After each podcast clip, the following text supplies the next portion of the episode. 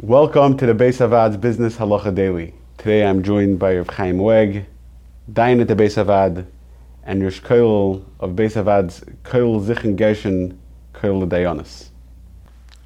So there's a Rebbe I know who has a little side business that he does he learns Mishnayos with boys before their bar mitzvahs so they could make siyumim for their bar mitzvah. And he's very successful and the boys like him and in the neighborhood where he lives, he's uh, very successful. Now, it's a very limited market in the neighborhood he lives in, and um, he's gotten requests from people to learn with their kids in surrounding neighborhoods as well. The problem is, in those neighborhoods, there are other Rebbeim who also learn with boys Mishnayos, and they would rather not have more competition in their area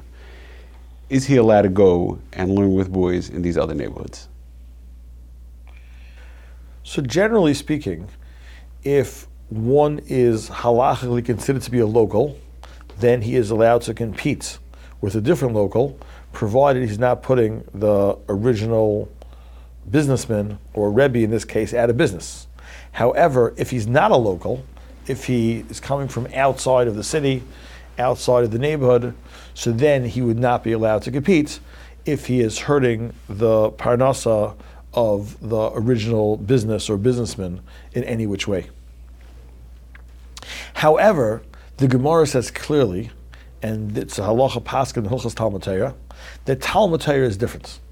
That because of the klal of kinas seifrim tarbe chachma, that when there's competition, so then that increases the quality of everybody's learning. So therefore, Chazal made a special heter that even somebody who's coming from outside of the city, and even if a person is going to actually put the other fellow out of business, seifim tar b'chachma, one is always allowed to compete when one is teaching Torah and Melamdei Tinokos is the case of the, of Melamdei learning with children, getting paid to learn Torah with children, with with, with um, even adults one is allowed to compete, even if he's going to put, even if he's a non-local, and even if he's going to put the other person out of business. In the Chazon Ish, in Sefer Emunah and Bitachon, he discusses at great length that before one goes ahead and is meiche, goes ahead and decides who's right and who's wrong, who's undercutting, and who's the victim, one has to know halacha. And the Chazon Ish brings this as an example. If somebody would come from out of town and he would open up a pizza store to compete with the local pizza store, so then the local pizza store would be correct in making his to go ahead and to close him down. However, when it's the Get at Talmud so then the Gemara clearly allows it, and therefore, in such a case, if the local Rabbeim would try to close down the newcomers, then halacha says that the newcomer is the victim, and the original rabbeim would be considered to be the ones who are acting inappropriately. So when it comes to Talmud Torah,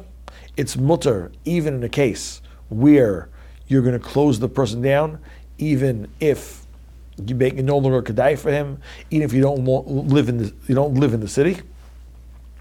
Unlike all types of other businesses which are limited by the halachas of um, and the difference between putting a person out of business and whether he's a local or not. If you enjoyed this video and would like to receive more like it, or to sponsor a future video, please visit beishavad.org.